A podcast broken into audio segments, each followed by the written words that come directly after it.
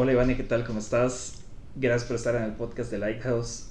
Es un honor enorme que vengamos acá y para dar contexto, vos, eh, aparte de una economista maravillosa, sos la gerente general de CryptoCR.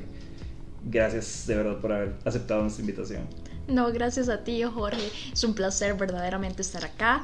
Estoy muy emocionada. Y bueno, también comentarte que es mi primer podcast, así que ah, es todo un privilegio. Súper, súper, súper. Qué dicho.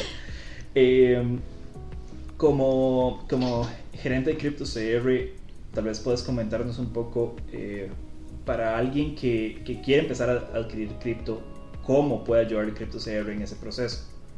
Claro, más bien que dicha que lo preguntas porque es algo que la mayoría de las personas eh, pues quieren saber, es muchísimas veces el primer paso para acercarse a nosotros porque bueno CryptoCR es una empresa que justamente se dedica a la parte de la educación y a la asesoría tanto de personas, empresas e incluso gobierno eh, a que se introduzcan ¿verdad? de forma segura a todo lo que es el mundo de las criptomonedas, del blockchain, de los NFTs y del metaverso en general. Este, por lo general siempre lo que recomendamos es que lleven algún curso introductorio donde se les enseñe lo que son los conceptos básicos. Entonces, que se les enseñe qué es una criptomoneda, qué es el blockchain, qué es una función hash, digamos, que es lo que está dentro de, de la blockchain, ¿verdad? Este, qué son billeteras digitales, todos los conceptos, ¿verdad? Y teoría más básica eh, se ve en ese cursito. Es un cursito, eh, de hecho, pregrabado, eh, son videos pregrabados, de alrededor de hora, hora, hora y media es algo pues pequeño que en una semana eh, alguien puede pues ver perfectamente, incluso si tiene pues la disponibilidad y la paciencia y todo en una misma tarde. Entonces, este, esto para que luego lleve una sesión personalizada, esta sesión puede ser virtual o presencial, donde ya se enfoque en la parte que quiere. En este caso, pues entonces en la parte de comprar. Y entonces ya una vez que sabe qué es una criptomoneda, que sabe qué es una billetera digital, nosotros les ayudamos a abrir la billetera digital, le ayudamos a crear sus cuentas, ya sea, qué sé yo, un ejemplo en Binance, este, para que logren comenzar a comprar sus primeras criptos. Ahora, Binance no es la, no es la única opción, claramente. Este, están otras opciones. Algunas billeteras digitales permiten también la, compra, ¿verdad? Eh, de las criptomonedas. Otras veces es pues como Satoshi lo quiso, P2P, ¿verdad? Directamente. Entonces, dependiendo de las necesidades, de los requerimientos, eh, de cuánto quiere la persona comprar. Muchas veces las personas creen que para comprar criptomonedas tienen que comprar el Bitcoin, la unidad completa, y entonces tienen que, eh, bueno, en este momento creo que anda por los 27 mil, 28 mil dólares, que tienen que, este, pues, invertir de una vez ese monto. No, ¿verdad? Los montos pueden ser incluso desde los 15 dólares. Entonces va a depender mucho de la necesidad de cada persona.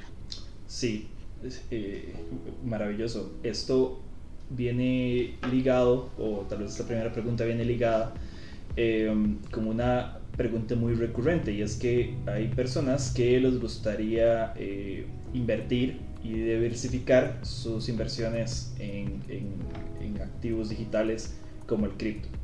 Eh, ¿Vos recomendás diversificar la cartera de inversiones de una empresa eh, en cripto? Y de ser así, tal vez nos puedas comentar un poco más cómo hacerlo. Claro, de hecho, eso es parte de, un segundo curso, hay un segundo curso que, nosotros ofrecemos, que es la parte de gestión de riesgos en la inversión en criptomonedas. Porque bueno, eh, como vos sabes, eh, a la hora de invertir en lo que sea, siempre se corre un riesgo.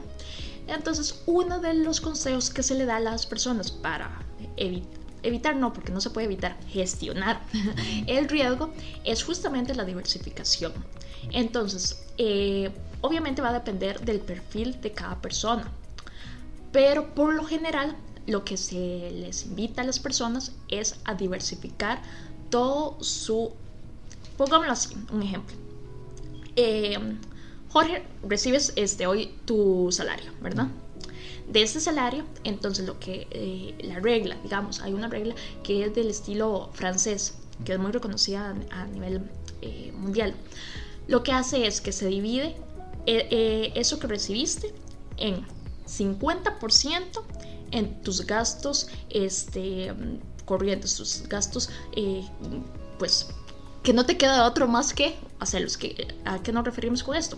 Pues a las compras de, alimentos, ¿verdad? Eh, que el alquiler de la casa, que los gastos de, estudio, de alimentación, los gastos de los, diarios, pues. Ok, ese es el 50%.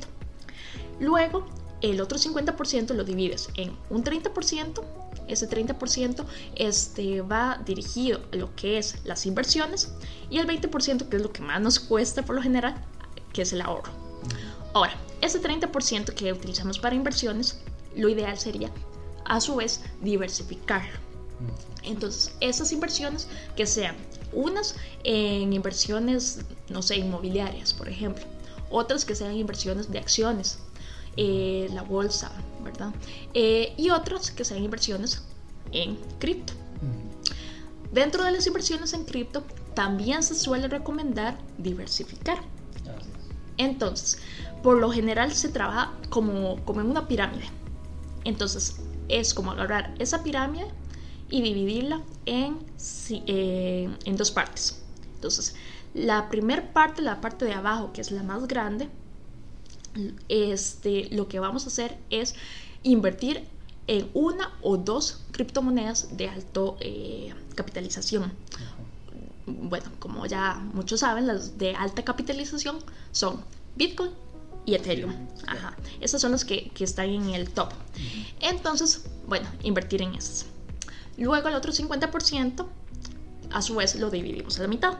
Entonces, un 25 en eh, criptomonedas eh, de mediana capitalización, llámese, no sé, Solana, Cardano, eh, Litecoin, otras que son también muy famosas, muy altas en capitalización, pero no tantas como, como Bitcoin o, Ethereum, ¿verdad? Y el otro 25% que en ese sí yo tengo mis recelos es que muchas personas aconsejan en proyectos un poco más nuevos, más pequeños. ¿Por qué? Porque por lo general los proyectos más nuevos, si tienen eh, futuro, eso hay que aclararlo, si tienen futuro, es más este, rápido que suban de valor. Ahora, el problema de estos es que como pueden que suban de valor, puede que de un día al otro desaparezcan, como ha sucedido muchísimas veces. Entonces hay que tener cierto cuidado. Ahora, también me he topado con personas que son maximalistas, es decir, solamente Bitcoin. Y yo digo, bueno, ahí todavía no hay ningún problema. ¿Por qué? Porque al final de cuentas todas las criptos, vamos a ver que, que este, su tendencia está muy de la mano a la de Bitcoin. Si Bitcoin sube, probablemente las otras suban. Si Bitcoin cae, las otras probablemente también caigan. Entonces, si el maximalismo es de Bitcoin, ahí todavía este, se los permitimos.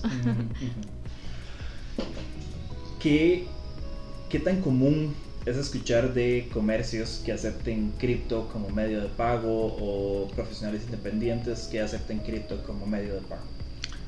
Ok, común, común, no tanto, lamentablemente.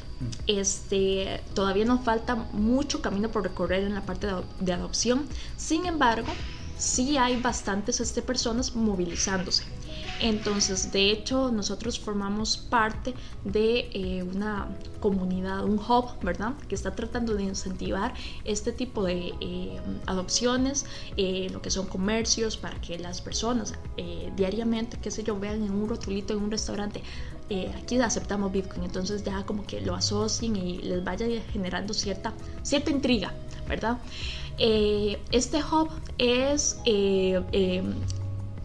junto con otro proyecto acá alemán costarricense que se llama Mímica. Ellos este, son unos alemanes que vinieron acá a Costa Rica, están en Santa Teresa y ellos este, están también promocionando este tema. Entonces en Santa Teresa hay una comunidad pues bastante amplia de eh, personas con, con cripto eh, está también lo que es Playa Dominical, ¿verdad? Que está el Bitcoin Jungle, que también es bastante fuerte. En Orosi hay una comunidad bastante fuerte. En lo que es eh, Monteverde. En general, digamos, todas las partes turísticas es lo que se ve más fuerte. Sin embargo, aquí en lo que es el gran área metropolitana también vemos muchos comercios eh, restaurantes, hoteles, personas, este, que, qué sé yo, en sus servicios profesionales también pues, aceptan criptomonedas.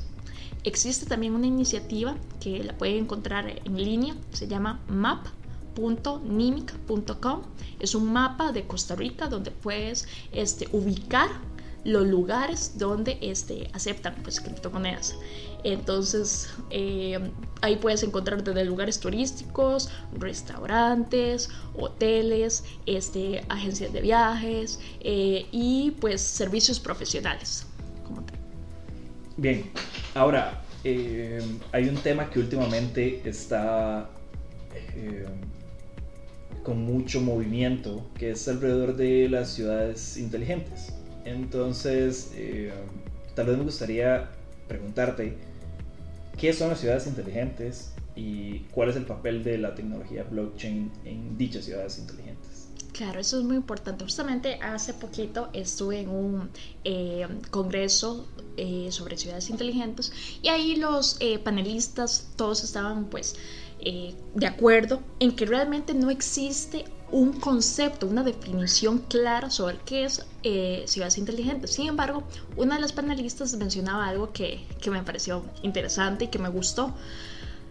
A veces, o, incluso cualquiera en este momento puede hacer la, prueba, colocan en Google este, inteligencia o inteligente y de una vez en las imágenes lo que te va a salir es cerebros, ¿verdad? Todo lo que es la parte pues, de, de la cabeza. Sin embargo, este, más allá de lo que es el conocimiento, creo que eh, existe una confusión entre inteligencia y conocimiento, eh, que es lo que nos dan los libros, etc. Creo que es la experiencia, o ella lo ponía así, que es la experiencia y que es sobre todo la calidad de vida. Entonces una ciudad inteligente debería, debería de justamente ir encaminada a la calidad de vida de las personas que viven en ella. Pero que esas este, personas tienen que ser inteligentes. ¿Y qué quiere decir esto? Que estas personas tienen que buscar el bien común. Ah, Entonces era pues una definición completamente, bueno, no es definición, pero un pensamiento completamente distinto a lo que mm, por lo general puedes encontrar en un paper, ¿verdad? Pero que si te pones a pensar, tiene mucha, mucho sentido. Claro.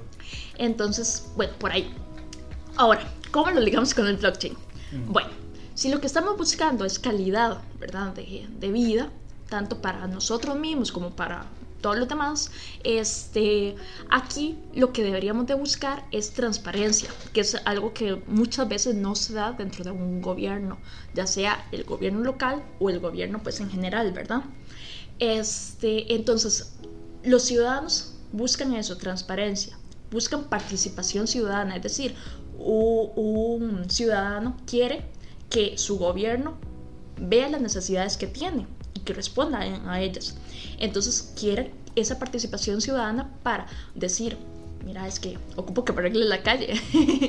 este, entonces, todo este tipo de acciones que, eh, para que sea cada vez más transparente, que los fondos eh, se vean que van dirigidos a lo que debe de ir dirigido, todo esto se puede hacer a través de la blockchain porque como ya sabes, la blockchain es ese eh, libro mayor, ¿verdad? Hablando un poco más este, como si fuera contadora, es ese libro mayor donde se guardan todas las transacciones. Y esas transacciones son públicas. Y algo también muy importante es que a pesar de que son públicas, es también muy segura y privada. Entonces, e inmutable. Entonces, todo esto hace que tanto ciudadanos como gobernantes tengan una mejor comunicación. Entonces, por ahí es que eh, se le invita, digamos, a, los gobiernos, a las municipalidades, que adopten eh, esta tecnología y así hacer una ciudad inteligente, con eh, ciudadanos inteligentes. este tema es demasiado interesante. Justamente tal vez uno de, de los puntos que a muchos nos preocupan alrededor de, lo, de las ciudades inteligentes eh, son todos los eh, temas de la protección de datos y ese tipo de cosas, que es algo que viene a solucionar el que esté sobre blockchain. ¿Cómo, ¿Cómo puede Costa Rica moverse para convertir a sus ciudades en ciudades inteligentes? Bueno, ahí se falta un poco de camino por recorrer, como dicen. Este, creo que es bastante necesario eh, varios puntos. El primer punto, la educación.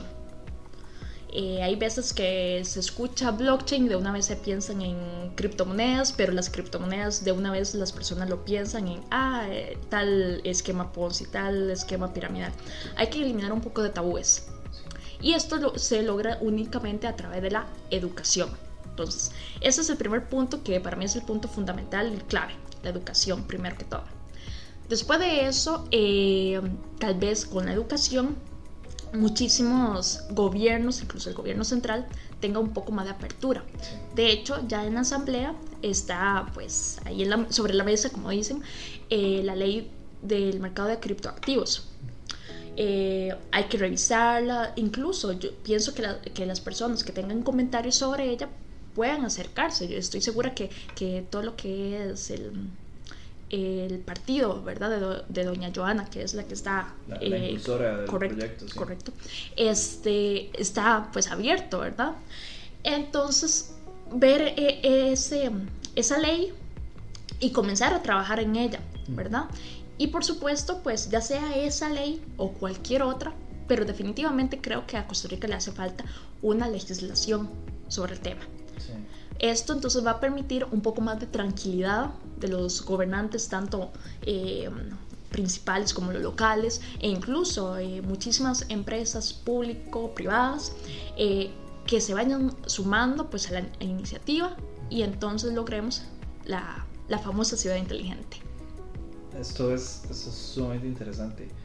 Ivania, muchísimas gracias por haber estado con nosotros. Es un placer enorme y un privilegio enorme poder tener un extracto de todas las cosas que haces todos los días, de cómo siempre estás involucrada en temas de cripto acá en Costa Rica, blockchain y demás. Eh, sos una profesional increíble y realmente es un, privilegio enorme. Espero que la gente que nos escuche o que nos vea eh, saque todo lo que pueda de, de esta entrevista y si no estoy seguro que pueda contactar a CryptoCR claro que sí. va a tener mucho más.